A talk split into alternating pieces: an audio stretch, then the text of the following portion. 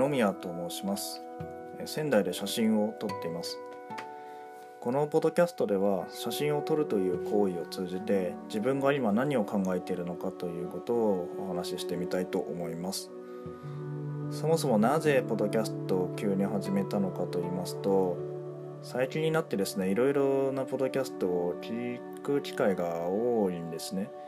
でなぜ最近なのかと言いますとまあ、詳しくはちょっと言わないんですがその身体的な理由があったりして最近になってようやく外出先でですねイヤホンを使いながら何かの音源を聞くということができるようになったんですね。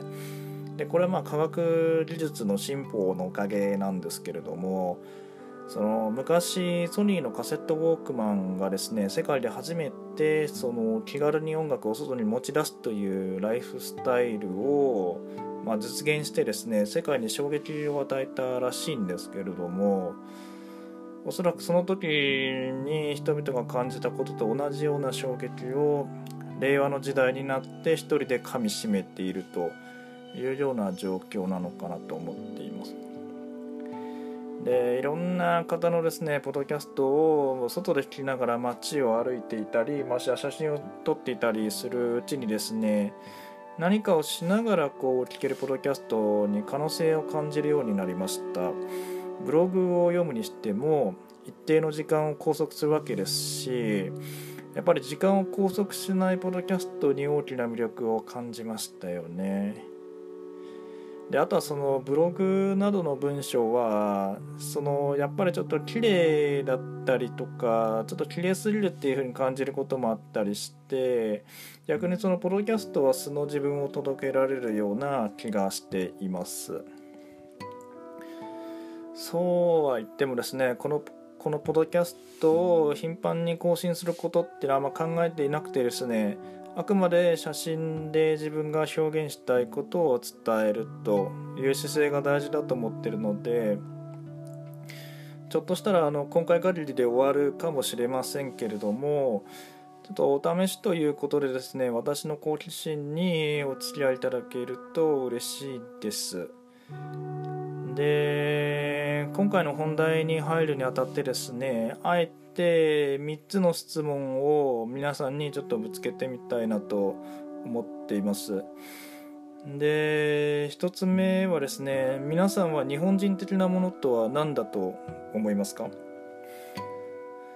？2つ目は皆さんが住んでいる土地柄をどのように理解していますか？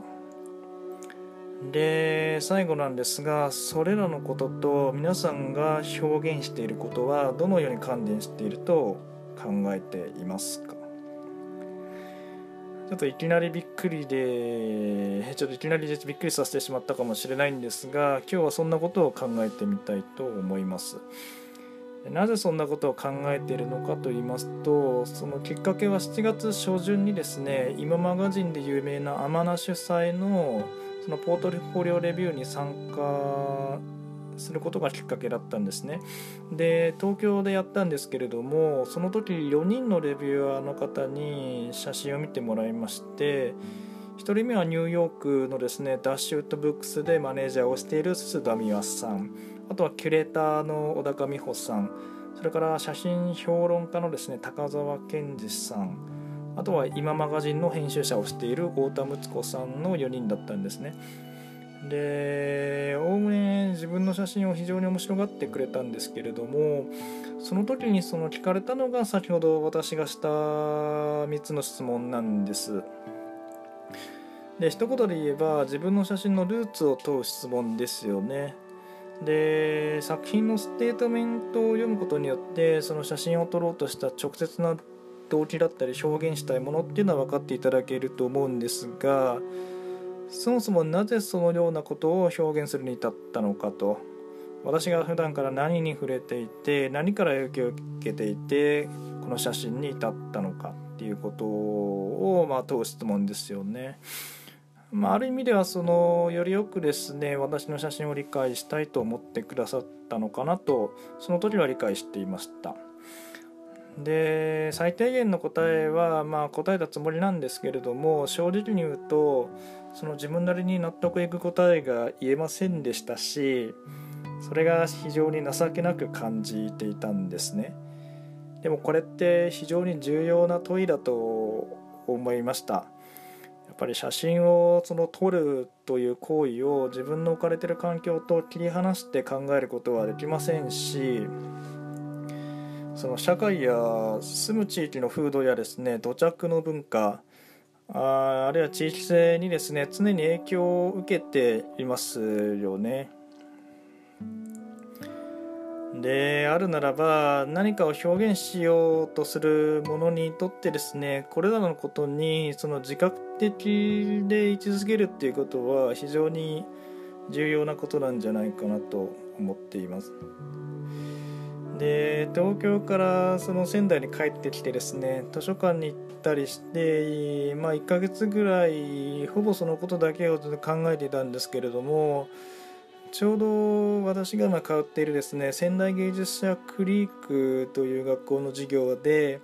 ジャポニズムジャポニスムですねジャポニスムが扱われたということもまあいいきっかけになったんですけれどもその最初はですね鎖国の時代に西洋で流行ったジャポニスムの美術の図録を見たりしていたんですね。でただなかなか理解が深まらなかったりですねあとはそのやちょっとその気持ちにですね身が入らなかったりして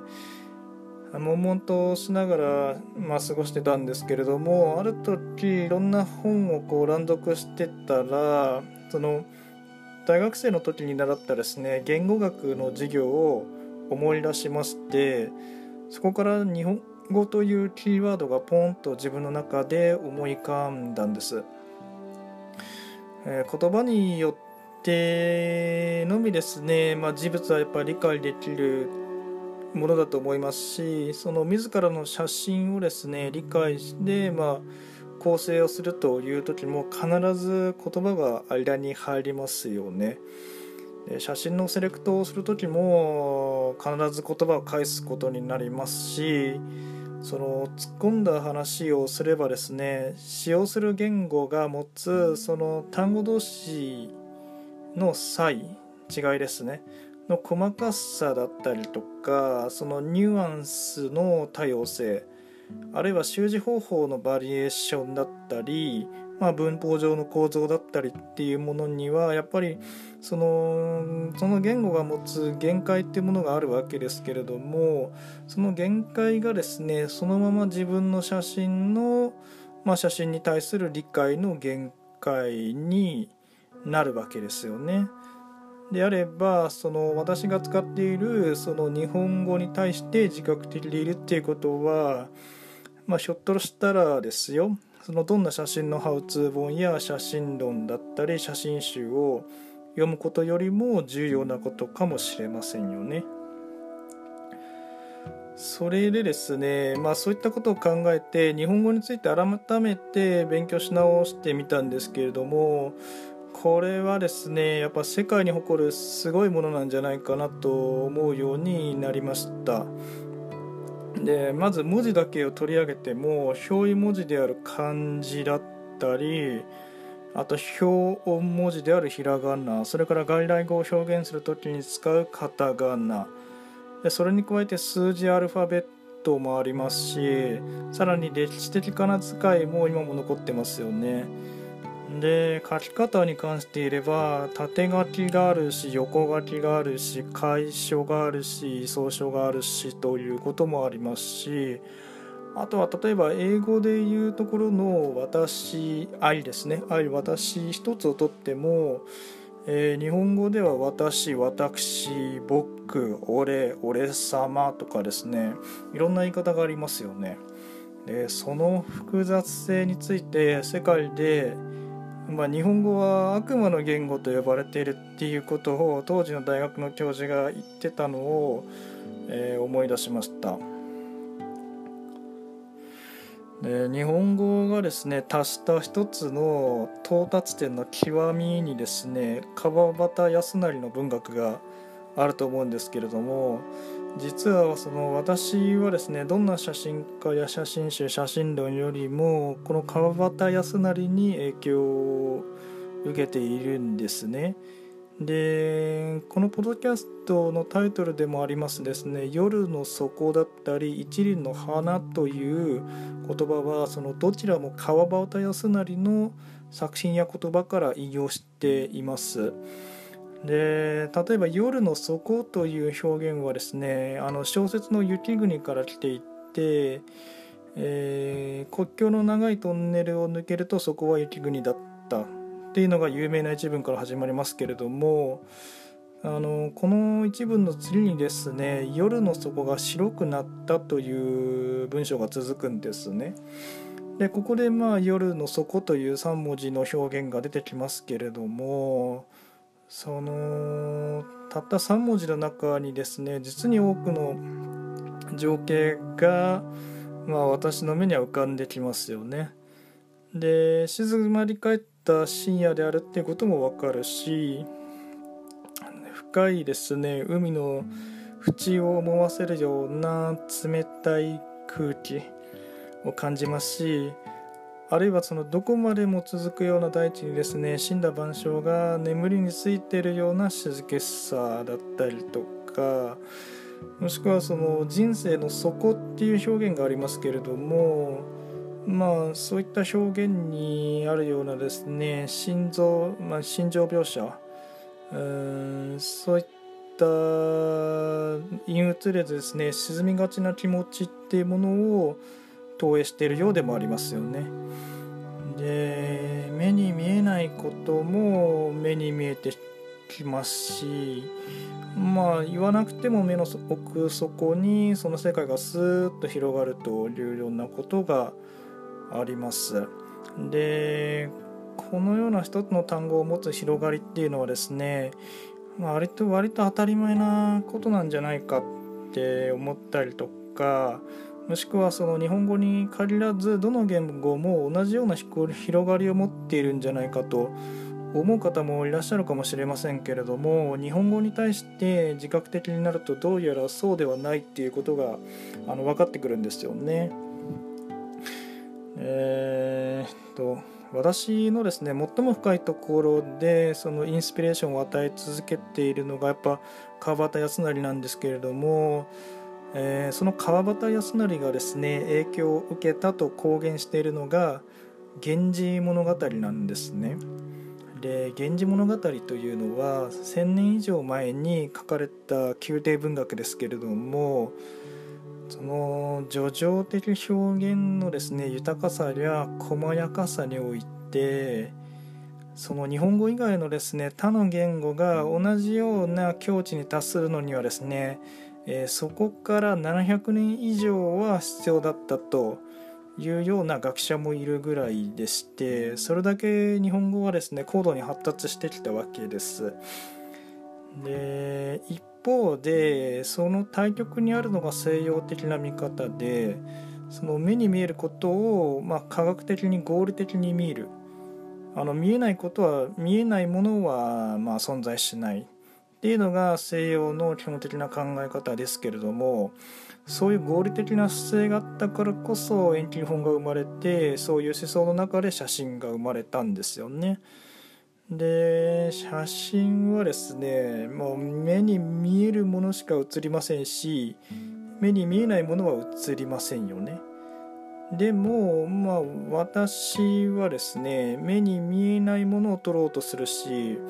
その写っった山水草木のですね背後に、まあ、例えば霊魂を感じたりとかあるいはその例えばですよまあ風になびく木々からですね自らの人生を重ね合わせるとかそういうことをしますよね。で見えないものの背景に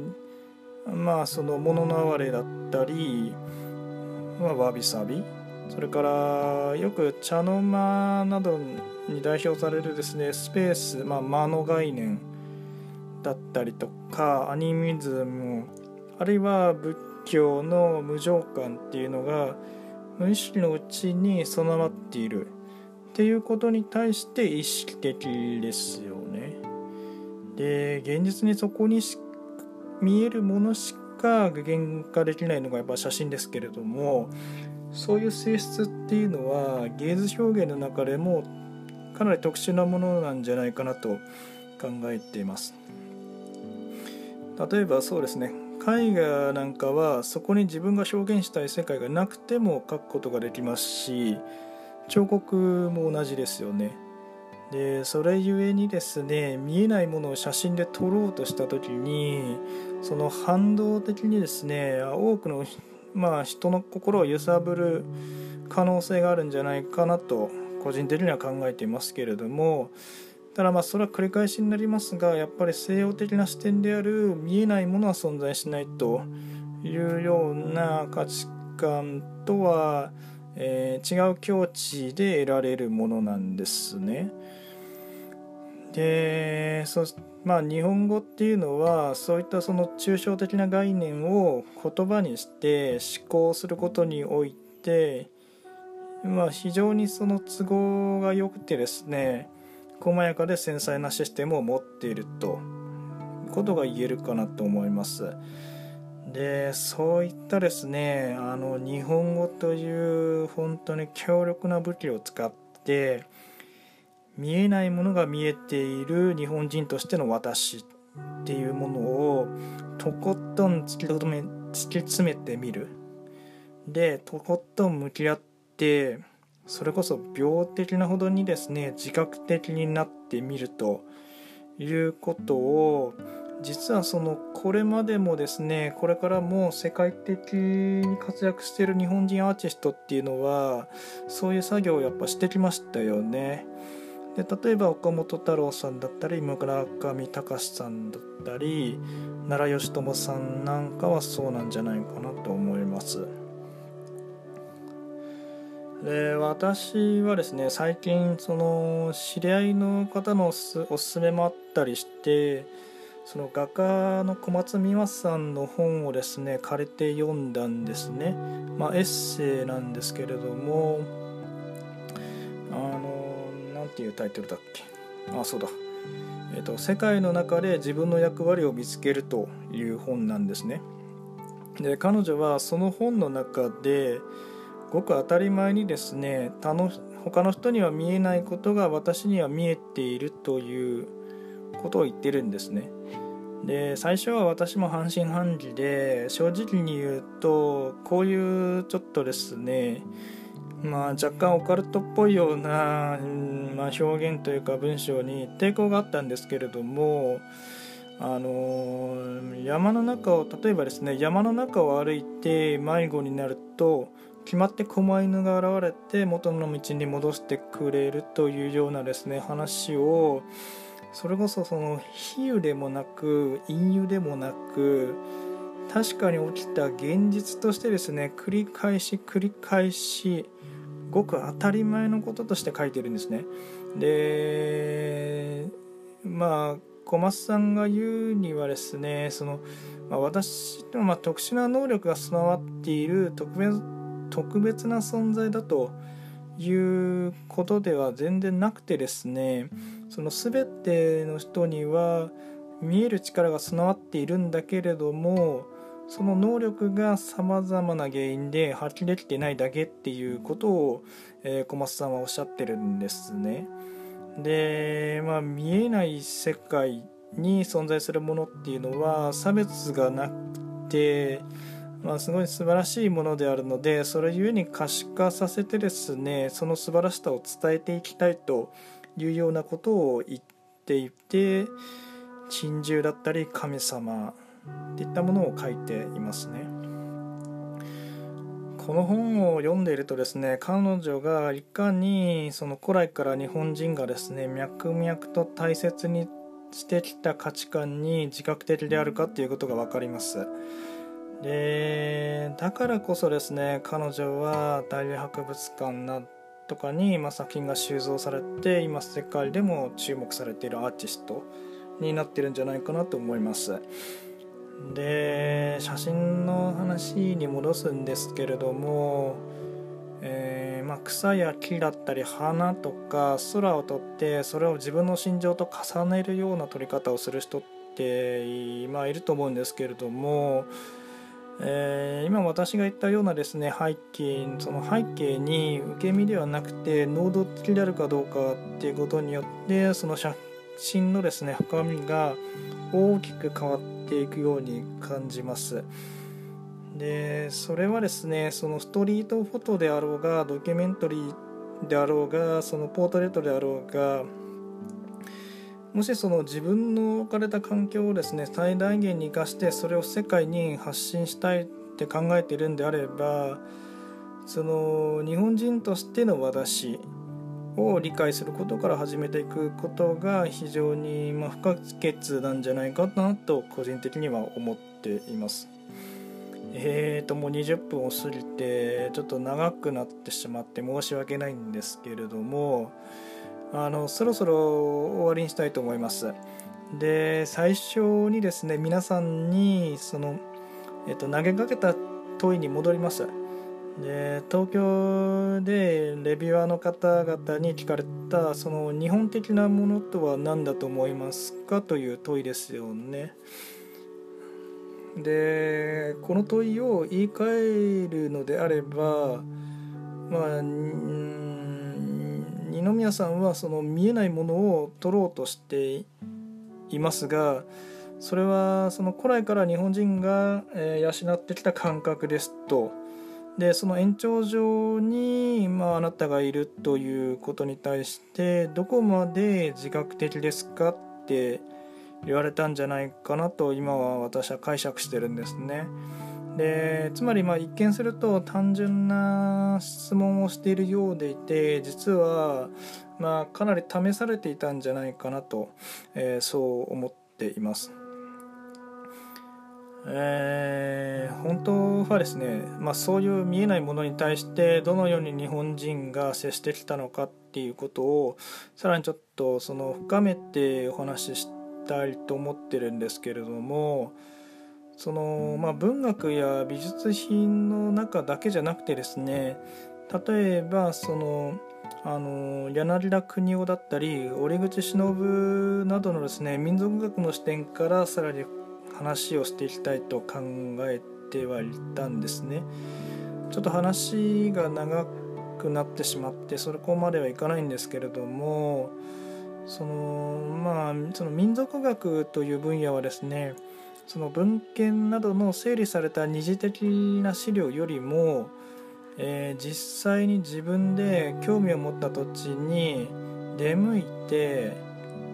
あのー、まあ、フィールドワークという形でですね活字になる前の